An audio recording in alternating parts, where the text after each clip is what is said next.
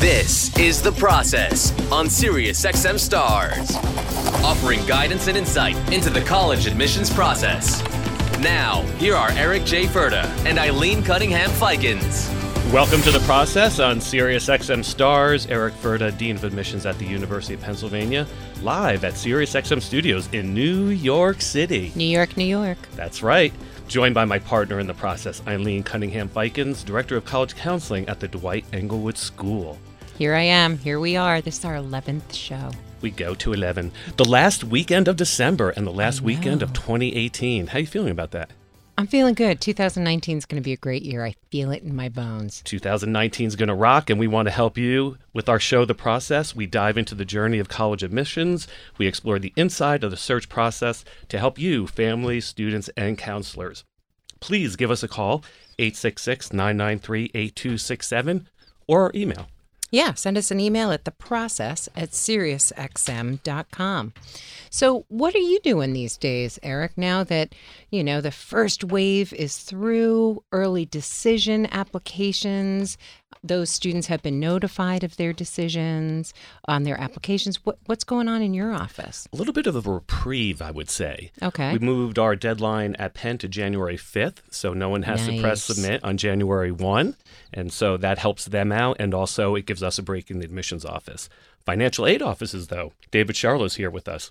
Hey, Dave. Absolutely. Financial aid offices are still working on the uh, early decision appeals and reconsiderations, and they're gearing up as well for uh, for regular decision when the regular decision decisions start rolling in from admissions. And those deadlines are coming up That's right. We want to talk many about that schools, today. and we'll talk about that a little later probably. I have a question actually. So with the up the moved up deadline to October 1st or not deadline, I should say, the live line for financial aid processing, are you seeing a shift? Are most schools now able to give an indication to students who have applied and been admitted under early programs?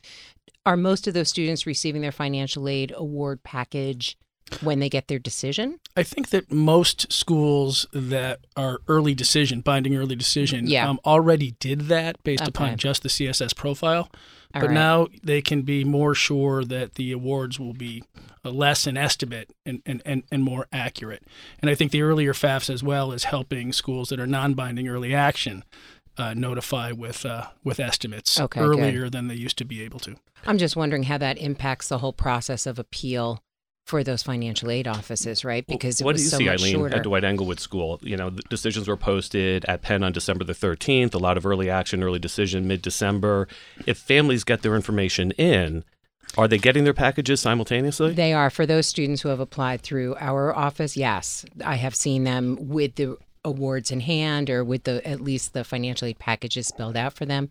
And of course, a number of students have been um, very great in their in their academic um, profile, and so have then been awarded merit based aid, regardless of whether or not they applied for financial aid. And we're really sitting we're, at, we're sitting at a lot of deadlines right now, so we'd love to hear from you 866-993-8267. Leave us a message or the process at SiriusXM.com. Dave, what's up? Yeah, and I'd also like to say with that earlier October 1st launch for the Mm-hmm. FAFSA uh, and the profile, since so many school students apply early decision or early action and have already done these two main forms, they have less of a scramble for the regular decision deadlines that start they're, they're often January 15th or February 1st. Sometimes they're as late as February 15th, but a lot of the students are uh, are already, are that, already done. right? Those that aren't though um, really need to pay attention to financial aid deadlines. And also, you may have just sent um, the FAFs and the profile to the one or two or three early, Early, schools. right. You've got to go back and add the school codes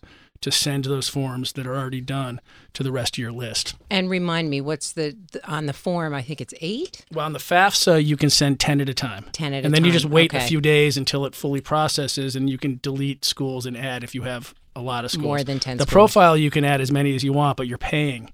Right. You know, you're per paying set, per, right. per school. So, Okay. so let me ask you a question here. You can add 10 up to 10, and then that data is going to get transferred over, and then you could delete a school. So now you have nine, and you could add another one. Yeah, what Correct. happens usually is yeah, yeah, so you add 10 you can add 10 on the first one. And then within, you know, 3 or 4 days the FAFSA is processed processed and then sent to the schools.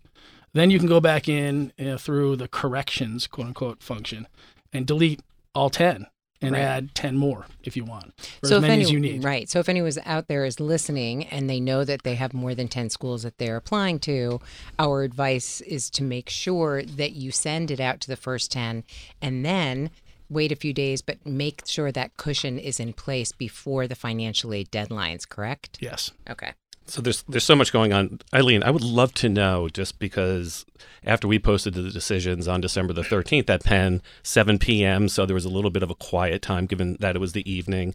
We were thinking about our counselors out in California as minute. well. It might have been a little quiet for you, Little quiet- but li- it was nothing but quiet in my office. I just walked out of the office. However, the, the the next morning we're covering the phones, emails are coming in. Actually, you know, started hearing from people that evening. What is that day after like in a high school?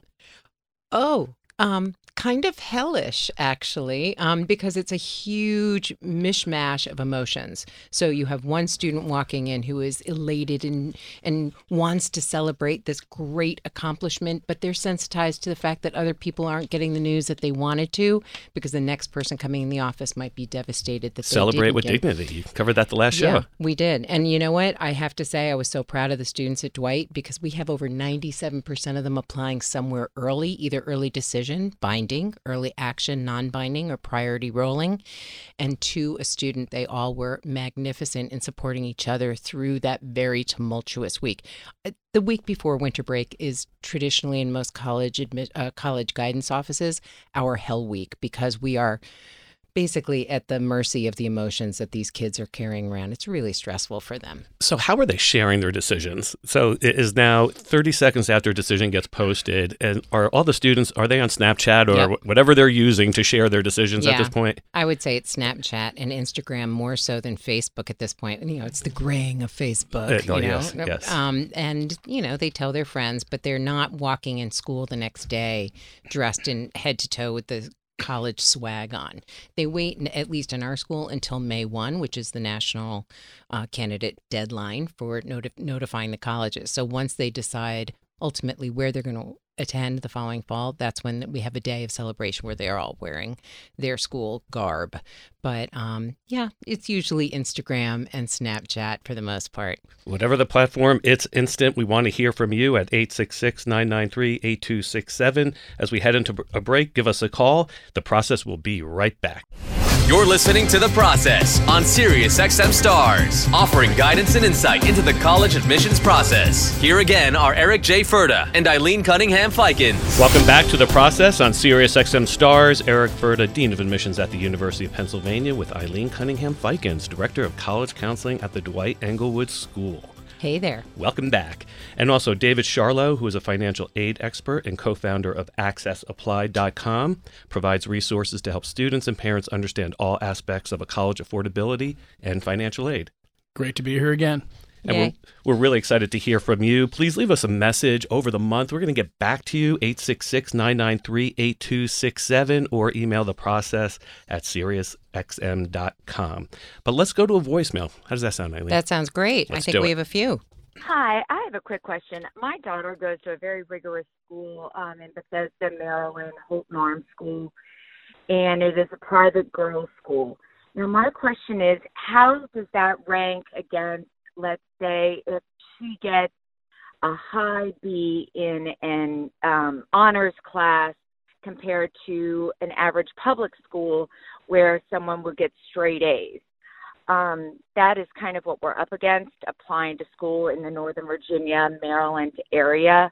And I was curious to see how the college counselors um, uh, are looking at those uh, different schools and how they value the public school curriculum, even if it's an AP public school, compared to a private school that has a very, very high ranking. Thanks so much. It's really a great question, and I think there's a couple ways that we can address this. One of which, on the side of the admissions office review, is we go to that high school profile, don't we? Yes, and you do. I'd love to know a little bit about how you try to position Dwight Englewood School, just like Holton Arms or some very good schools in the in the Maryland area. How do you try to make sure that individuals understand, admission officers and families understand the context of your school? Um, a few ways. We describe uh, overall what the school is all about, right? So at Dwight Englewood, we are a coeducational, independent day school, age th- you know three plus through senior year, right? So we usually give the colleges a brief outline of what the school is composed of. Then we go into curriculum, we go into the grading um, rubric of how we come up with a GPA. Um, I know at Dwight, we're very conscious not to weight our GPA. Okay, so um, weighted, uh, unweighted becomes weighted versus a conversation. unweighted, sure. And you know, here you are sitting across the table from me, and I remember when I first started at Dwight over 10 years ago, um, they were still waiting the GPA. And I raised a big call to do away with that because my understanding, and please correct me if I'm wrong, is that colleges are going to recalculate a GPA based on what their rubric is. Many times schools will recalculate a GPA. And I think the most important piece here, though, is the information. I mean, people talk about transparency all the time, trying to have that full context and understanding. Whether it's weighted or unweighted, I just need to know that. Right. Now, I think part of this, and I think this is really important for, for the, the caller, is what incentives or behaviors are you trying to put into place based on these things? Am I taking this course because I'm going to get that 0.5 or, or extra point for the weighting? And then what does that do to the stress level at the school, too? Is it about the course or is it about the jockeying for that weighting? Well, it's interesting because once you take that weighting away, then the focus really is on the rigor. Yes. Right. And so, what level of course? What level of course, right? So, is it a college prep course? Is it an honors course? Is it an AP course? Or in some cases, an international baccalaureate, an IB program? All of that would be stipulated on the school profile. But in addition to just the curriculum, I think what's important to note is that on the profile, typically there are test scores, medians, mid 50% range That's right. for both um, the SAT and the ACT. It will also give, in many times, um, some kind of chart that gives some indication of how strongly the students perform on AP exams if AP courses are offered in the curriculum. It will also provide those aspects of a school that make it unique. So, not every school has the same nomenclature when it comes to course titles, or they might have certain requirements that are specific to their individual school. Often on ours, our school profile, I know we give a three year trajectory of where our students have enrolled. Okay. Um, and that gives the colleges some kind of understanding as to where our students go and the rigor of selectivity they're, they're following post secondarily. Well, I think a big part of this question too is okay, I'm living in an area where I have a high tax base. Mm-hmm. Okay. You have strong public schools in that Virginia, Maryland area where Holton Arms is. Same thing in northern New Jersey. Right. So families are making choices there. And part of that investment is am I going to be stacked up? How am I going to be stacked up in this college admissions process? And you know, one piece that I would say as a parent where, you know, you're making choices for a range of reasons and you don't want the only reason to make that decision where to get into college. I'm so glad you said that. Easy Thank for you. me to say, right, as the dean of admissions, but it's it's true as but a parent. it's true, absolutely. It has to do with class size. It has to do with rigor overall. It has to do with the core values of a school. Um, one of the best things my son the type ever, of learner your, your exactly, child is. One of the best things my son ever said to me when he first transferred to Dwight Englewood in sixth grade was, "It's so much harder, mom." And I said, "Why is it hard?" He said, "They really make you think here." And it was great. I couldn't have scripted it, but because Exactly. of the attention that was uh, permitted in that small classroom setting, those bars were set high. And I always say to my students, to whom much is given, much is expected. That's right. I think it's really important to step all the way back and realize that high school is a really valuable educational experience in and of itself. It's not a treadmill to the college application. Right. So that, I think Right. that's very, very learning important. how to learn, right? To be a lifelong learner. I think that's going to be key for a lot of families making these decisions. And they shouldn't necessarily expect that where the student goes to high school is going to get them in. It's how the student performs given the curriculum in which they're learning and then taking that forward. And so the college application process would hopefully be a little bit more organic as as a trajectory from high school to whatever is waiting for them beyond college. And we would love to hear more as a follow up this weekend from hearing the answer to this question. Give us a call, 866 993 8267. Leave us a message because I do think that this is on, on the minds of many of our listeners. The process at SiriusXM.com. Shoot us an email. Why don't we go to that second call? Hi, my name is Kat from LA. When my uh, son got his PSAT scores back, he got a treasure trove of information regarding every question he answered and how he answered it and how he can work on it for the future, which I thought was wonderful. But when my friend's son got his AP score back from an exam last year. He failed and he was not given any information regarding how it was scored. When she went to try to find that out, they wanted to charge her and um it just seemed to me that that very un- uh, very unfair and kind of reeked of a scam. So, and I, then I've also heard that the AP exams don't have to be um, sent to the colleges. So, I just want to know what your feelings are on that, and I don't understand why you can't get your the information regarding the AP exam, how your child was scored. Thanks.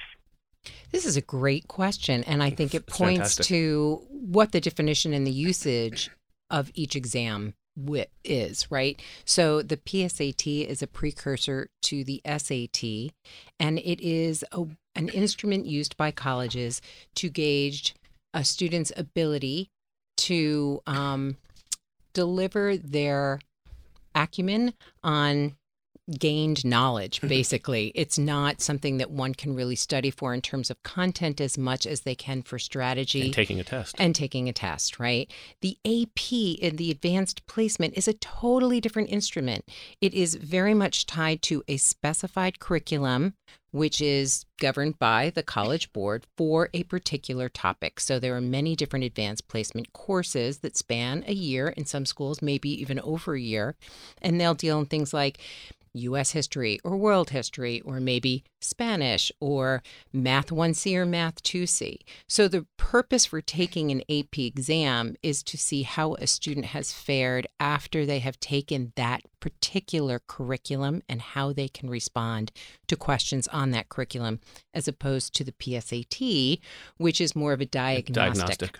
Yeah. right? So it makes sense then that the PSAT results will be accompanied by a booklet that tells the student which questions they guessed right on or not guessed but answered correctly which ones they missed and then we'll send the student back in terms of a mm, kind of a, a summary of what content areas they might want to focus on so that they could improve their score on the SAT. you know, one of the things that I'm thinking about though is, you know, you take a test, you get a result back, and then okay, that that's it, pass, fail, whatever the case may be.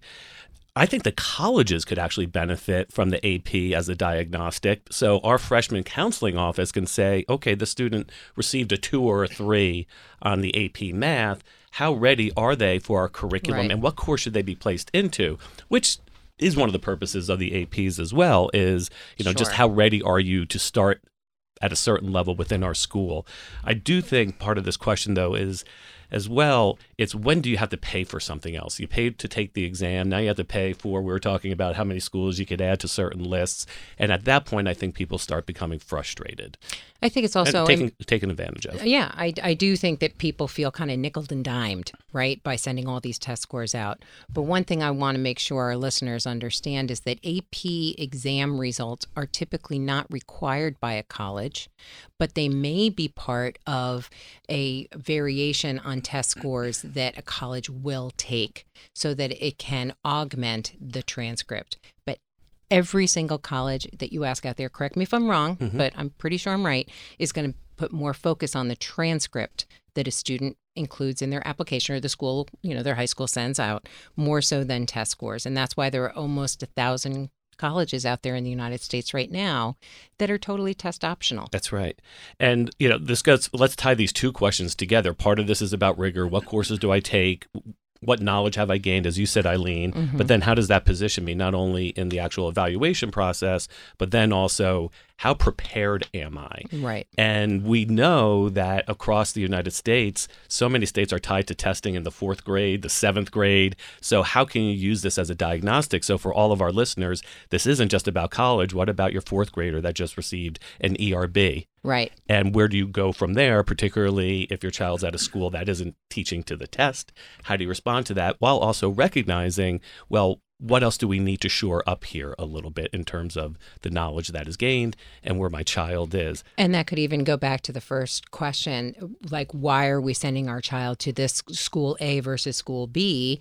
And that might be a philosophical question for parents who are not really leaning towards a lot of standardized testing as a way to measure their child's accomplishment or knowledge, but would rather have some other kind of diagnostic to use, whether those are written evaluations, orals, etc. That's right. You're listening to the process on Sirius XM Stars. Give us a call, 866 993 8267. And let's go to the, another voicemail. Let's get another question.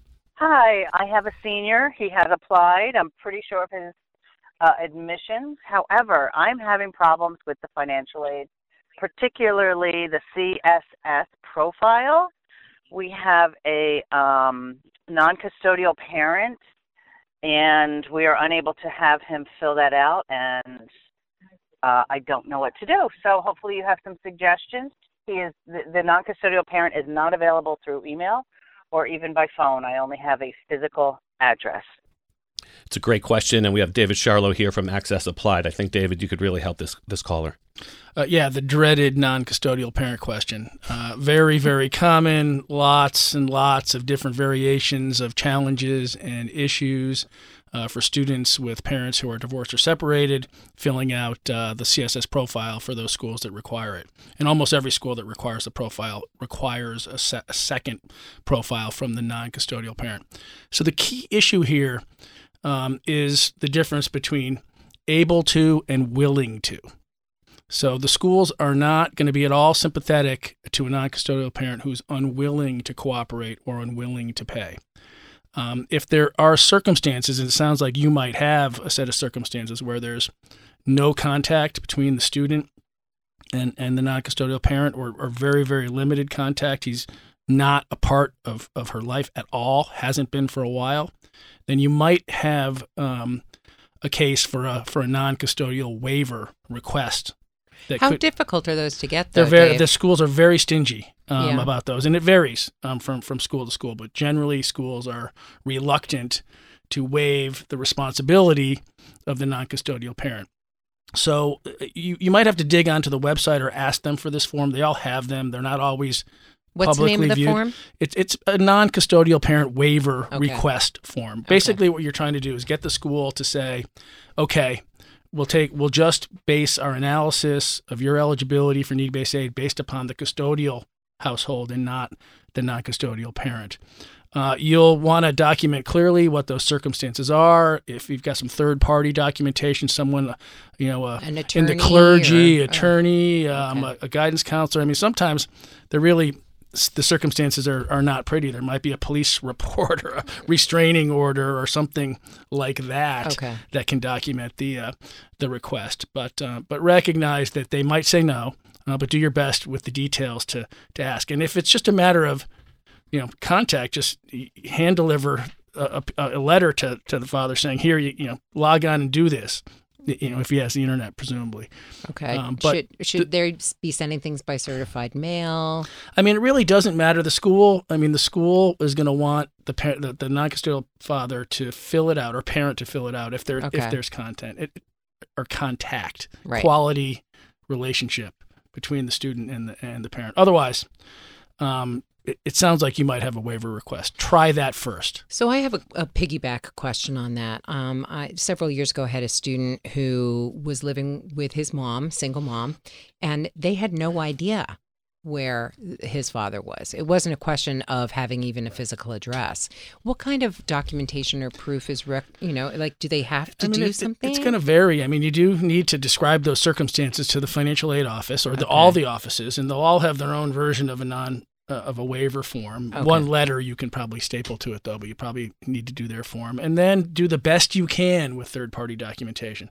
Someone that uh, someone else that can that that can say yes, this is to the best of our knowledge. This is a situation we have no idea where you know, Okay. where the other parent is. I mean, usually my interaction from the college counseling office is with the admissions office. I have to say those That's those where you have the relationship. That's where the relationship is really strong. However, I have to say, I've been very um, satisfied, if not outright pleased, by the amount of individual attention that my families have received when they do have to have conversations with financial, With aid financial aid offices. So I would recommend um, that if you are calling a school and asking for information, additional information for financial aid, that you make sure you get the name of the person that you're speaking with, and Definitely. if you That's can get a direct dial for them, just so that you're not going through all of those explanations every single time you pick up the phone.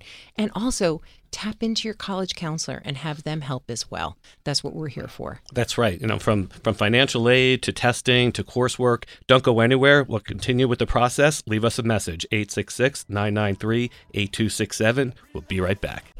You're listening to The Process on Sirius XM Stars, offering guidance and insight into the college admissions process. Here again are Eric J. Furda and Eileen Cunningham Feikens. Welcome back to the second half of the show, the last weekend of December 2018. This is the process on Sirius XM Stars. Eric Furda, Dean of Admissions at the University of Pennsylvania, and Eileen Cunningham Feikens, Director of College Counseling at the Dwight Englewood School.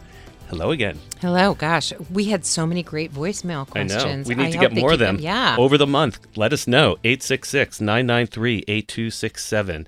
Also, David Charlow from Access Applied, a regular on the show. Great to have you, David. Always great to be here. Happy almost New Year. And a very special guest today. Ashley Roland Marlowe is a senior admissions advisor in the Hunter College School of Education in the Office of Admissions and Recruitment, focused on recruitment of graduate students and assists pr- prospective students with selecting and applying to programs in education, leadership, and counseling. So we have one of ours in the studio with us. I'm giving you the big air hug right now, Ashley. Welcome to the show. Thank you. Thank you for having me. Now, I- I actually have a master's degree in education, and you know, it's- Shocking. Shocking, isn't it? Teachers College, Columbia University, right up the street here in New York City. And, you know, thinking about the process, I mean, at- in many ways, we've talked about students applying into into middle school and into high school. Certainly, we, we focus on the college process. But Ashley, you're sitting in a very unique position because you see individuals who have already graduated from college, maybe they've already been in the workforce. Some maybe want to come right out of college and get a, a, a graduate degree in education. Uh, Maybe what's the mix? How many are coming right out of college, and how many are already in a career and deciding that they're going to go full or part time? That's a great question. Um, we have a lot of students who want to go right into their master's degree because they studied education as an undergrad. Um, so, being in New York, we're in such a great position because a lot of the SUNY schools, uh, you know, students go away and they want to come back and they're like, I'm going to be a teacher. I'm going to continue this pathway. Um, the people that I see on a day to day basis are the people who have like five, ten, even 20 years experience in a completely unrelated field. And sometimes they have that moment where they're like, this isn't fulfilling That's right. anymore. And now I really want to, you know, give back. I really want to, you know, be a part of my community. Um, sometimes people have children and that's their segue into education. That's right. And they're like, I can do this. Um, so uh, my job is really saying, yes, you can. That's and this is how you do it. that must be really rewarding talking to people who are, you know, making this decision and it, you know, that's a really courageous move, especially right. if you're already in a different career and you're established in that career. And so I'm thinking that the people that you interact with, those counselees must be really, really stoked to get going in this direction. Um, do many of them need to get post baccalaureate work done in, you know, preparation for a master's? What's that process like? Oh, that's great. Um, sometimes yes. So specifically, if you want to be a high school Okay. content teacher, and say you want to be um, a math teacher, but you studied English, you're gonna have to go back and get those math courses. That's right. But for all other programs, the state, you know, New York State Education Department is just like, hey, we need our teachers to have a broad liberal arts and science background. Plug for the liberal arts and Gotta sciences. Yes. the liberal arts. We didn't even, you know, give her a little note to say that. um, so that's where you know we look through all of the transcripts. That's where you know AP courses come into play because we're you know really trying to show that anyone who comes into our programs meets all of the re- criteria. Um, so for the most part, you know, it people's you know, academic record is as it is. you know, right. their GPA Right. is what it is. And sometimes we try to work with them, especially if the GPA is a little below 3.0, Okay, um, to kind of say, you know, this is, there's still a pathway. That's right. Sometimes it takes a little longer, but we still, you know, help them to get to where they want to go. And I would think, you know, just 10 years ago when the economy, you know, had such a disruption and, you know, sometimes graduate programs, if the economy isn't strong, people are going to come back. Then you have the career changers as well, which could be this epiphany of, I really want to do something different, but then also perhaps if they lost their job as well. Do you see fluctuations like that taking place or is it fairly stable for, for you at Hunter? Um, it's you know, it's been fairly stable. Um, I think the interest, you know, is there, and what we've been doing, you know, for the past like, couple years that I've been a hunter is really finding ways to just connect with people. So having online sessions, having you know, um, sessions at nearby coffee shops. That's right. Um, I'm doing more Interesting. traveling. So, you know, Hmm. just really getting connected because I think there's so much uh like hesitation to Yes. actually connect with someone because of that fear of being rejected. That's right. Well, that, that So, goes yeah. across the process, doesn't it? Uh, uh, Mhm. It's part of the process, right? So here's a question for you because I'm so wedded to the undergraduate admissions process. Could you talk a little bit about the timeline for graduate admissions and what are those deadlines? What's the turnaround on an application? What are the different elements that a student needs or prospective student needs to make sure that they, you know, have available and send in? I mean, are there essays, are there interviews? If you could run through that a little bit, that would be really helpful. Yeah, yeah. Yeah. Um the admissions timeline, it's uh I think a little shorter than the undergrad process because we have deadlines every semester. So we have people applying in the spring to start in the fall. So they want to they apply by March 15th. Okay. Um, and then we have people applying by October 15th to get started in January. So right now It's a quick like turnaround. that is yeah, quick. it's like we're we're ending the spring 2019, you know, cycle and my life is really just thinking about what am I going to be doing this summer and next fall to think about next spring because That's we're already in fall 2019 Right. recruitment. right. Wow. Yeah. So it never stops. No, it's constant. Yeah. And how many weeks uh, uh, does it take to kind of review that application and get an answer back to a candidate? Yeah, I mean, I think, you know, it, it varies based on the program. So, you know, some colleges have very competitive programs where it might take a little longer because the faculty are looking through every piece. Uh, you know, it's a very holistic process. Um, so for our programs, you know, we try to get uh, about six to eight weeks. Okay. We try to get the decisions starting to go out. Um, but you did mention, you know, the different pieces that they Sure. need. So, you know, we require essays. Some programs require additional essays. You need transcripts. Um, and we tell uh, students, we're like, if you don't have them, you need to get all your transcripts. That's right. So sometimes, you know, not having those pieces can hold things up a little. Well, and, and even thinking with David here, sometimes that's the first time an individual find out that that little library fee wasn't paid, and you can't even get your transcript, even though you paid Yeah, your yeah. tuition, but you owe us twenty dollars. 17 years ago. 17 years ago, you owe that book. You know, return the book and you know compound the, the interest on that one. Yeah. So, and we see this, you know, also at, at the University of Pennsylvania and at other schools where students are making some decisions about graduate study, sometimes prematurely. However, Ashley, to your point, for some credentialing, like being a certified teacher, there is a need for some students to go beyond their four years of undergraduate study. And while they're already in that mode of learning Right. and being a student, don't have other pieces of their lives as, as complicated, maybe to get that master's degree right away. But I love the continuing education part of this too and opportunities. Does Hunter have any online programs as well, or is this all in person? Tuesday afternoon, six o'clock in the evening, you're going to leave your job and go up and take a course. Uh, most of the programs are on campus. Um, you know, a lot of the teachers are working around the city. A That's lot right. of people work in the city, so it's uh, it's convenient, especially our location. Um, but we do, you know, have some professors that want to offer online courses or hybrid courses. Okay. So it's it's really dependent on the program and the professor. But there's tons of you know technology tools that our professors are using to really get to those people who are already in the field That's and right. are just uh, you know wanting to get more um, certifications wanting to deepen their understanding of different learners um, so that's where like those online courses really come into play And these programs can be done part time or full time. Is that right? Yeah, yeah. There's a lot of flexibility um, because you know people are adults, they're working, they have children, so it's you know it's hard for someone to just drop everything and go to school full time. So I would say you know about you know 60 to 70 percent of students are part time, and they're you know just kind of going at their pace. That's right. Um, which I think is really exciting too Because it's not this like mad dash to get in and get out. It's like I'm, you know, balancing everything I need. I'm s- switching my career for a lot of people.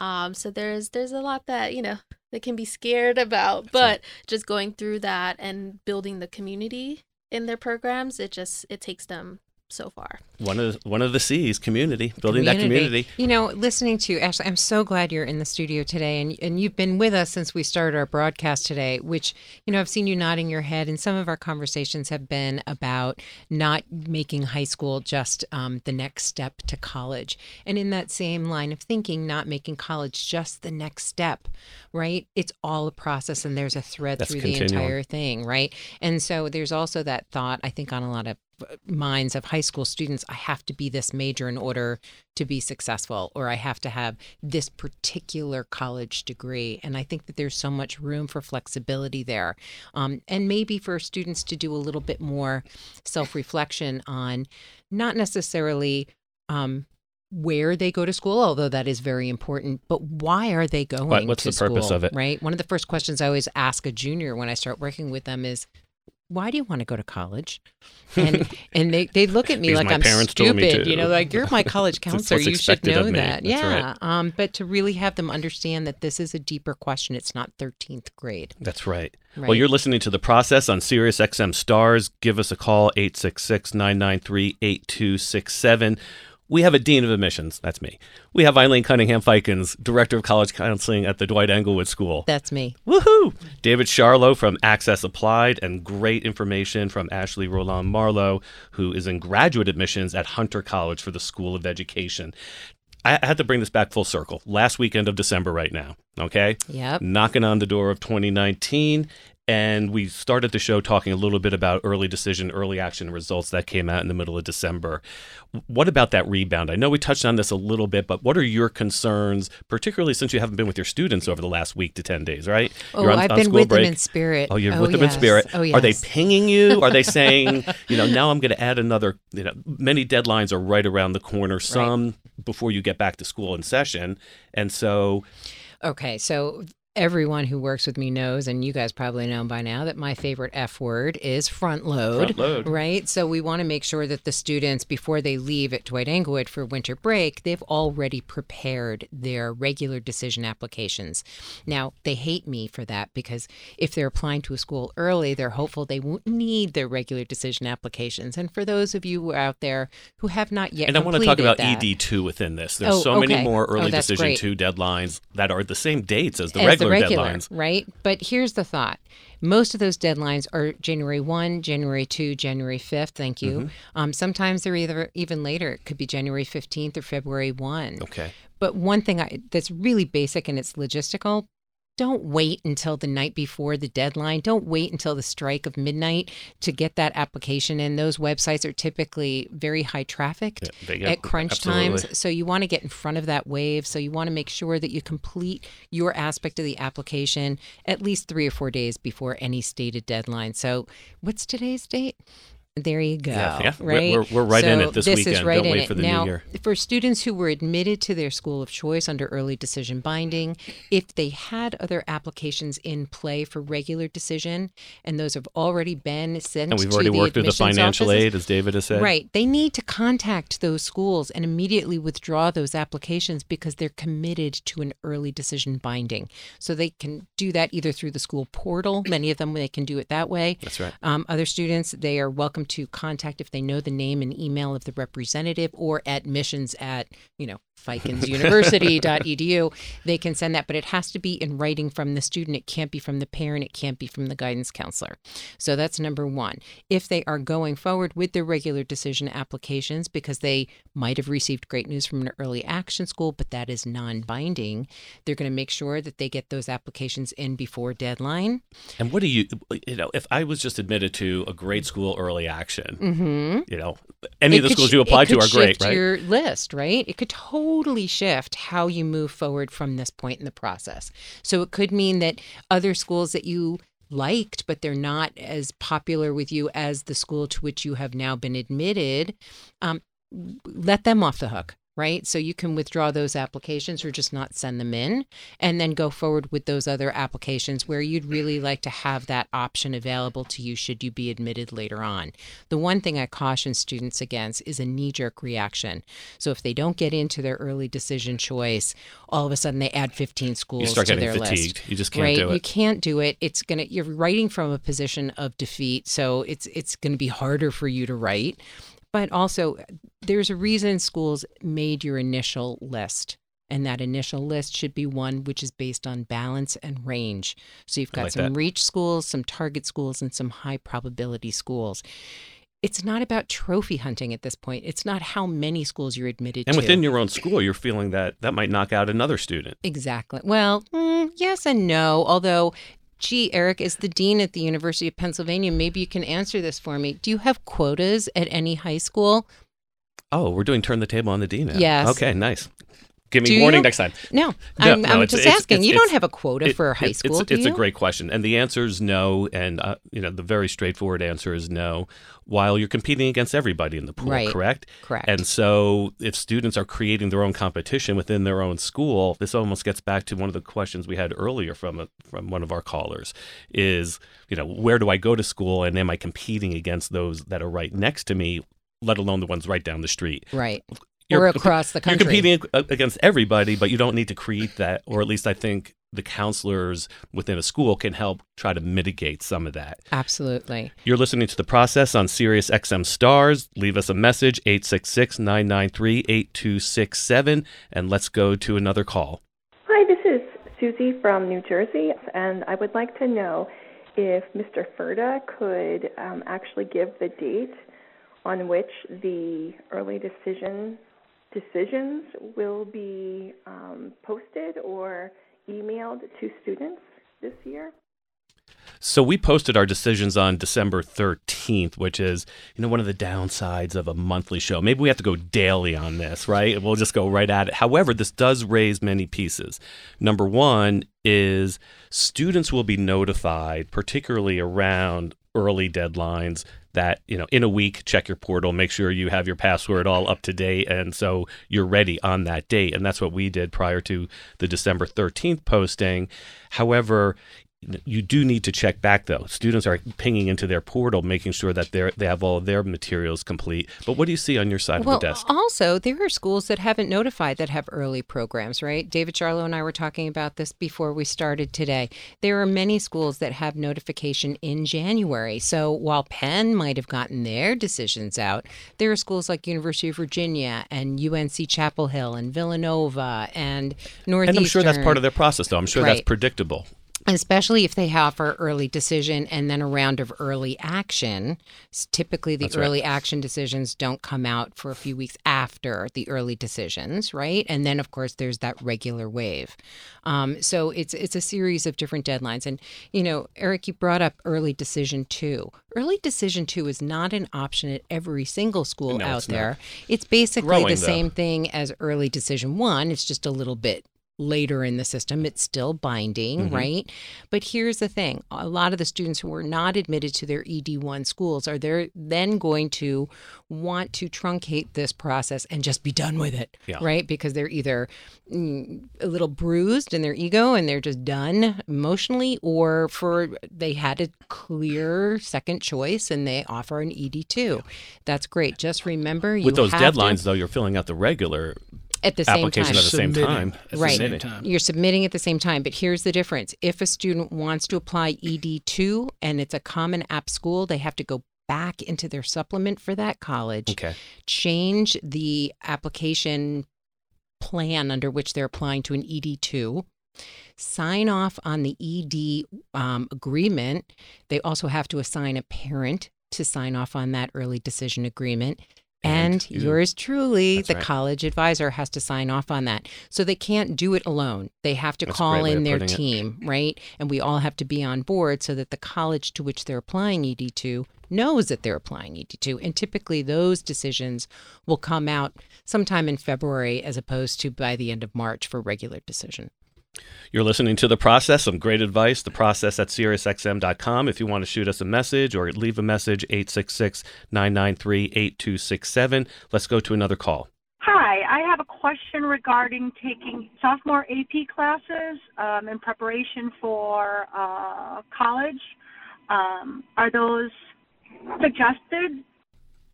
So, as I see, whenever I see a student taking an AP in the sophomore year, it's usually AP US, is what I usually see. Usually, students are not re- ready for science. You, no, you tell me in terms of I course would selection. say it depends. European. It's European history in the sophomore year. U.S. European. history, a push is usually in junior year. But also, if kids are advanced in mathematics, they might be taking calculus, AP Calc AB their sophomore year, something like that. It could be a foreign Human language. geography sometimes. Oh, human geography, absolutely. Sometimes, every once in a while, you'll see an economics. Interesting. Here's a question for you, though. It's the same curriculum. It doesn't matter if you take it junior year, freshman year, sophomore year, senior year. AP is AP, right? but if you're on the college side and Susie Q sends in her application and you see that she's taken AP courses in her sophomore year, but she has not sent in the, The score. AP score, what's your gut reaction on that, Eric? It, it, it's a great question, and we, we fielded this before in, in different ways. You're going to assume probably the worst there. Ooh, Is, you know, that you, they uh, didn't fare well on that the they test. didn't fare That's well what on you're it. saying. Okay. Although I- I liken this to, in some ways, sometimes when you look at some of the SAT scores that students take earlier on because they're in a center for talented youth or Right, something like Johns that. Hopkins, I mean, right. much earlier on. So you need to cut them a break because what they're talking, what I'm talking about when I think about the courses that they're taking, again, goes back to that they're pushing themselves with the rigor. I guess the question is, was it too much too soon? And going back to one of the calls that we had earlier as well, I don't think a student should take five advanced clor- courses, five AP courses, whatever the curriculum is within Gotta your be school. balanced, right? Balance it out. Yeah. I mean, I I would have been that U.S. history kid, but I wasn't that eh, physics kid necessarily. Really? So no, surprising, shocking, and and so you know, what does that calibration look like within the curriculum, and not be driven so much just towards you know again that that end result. Piggyback question. If a student doesn't re- report any scores on the Common App, they opt out because it's optional to list them on the Common App. They have their official scores sent, of course. But is that a red flag for you on the college side if they're not reporting on the Common App? Like self reporting?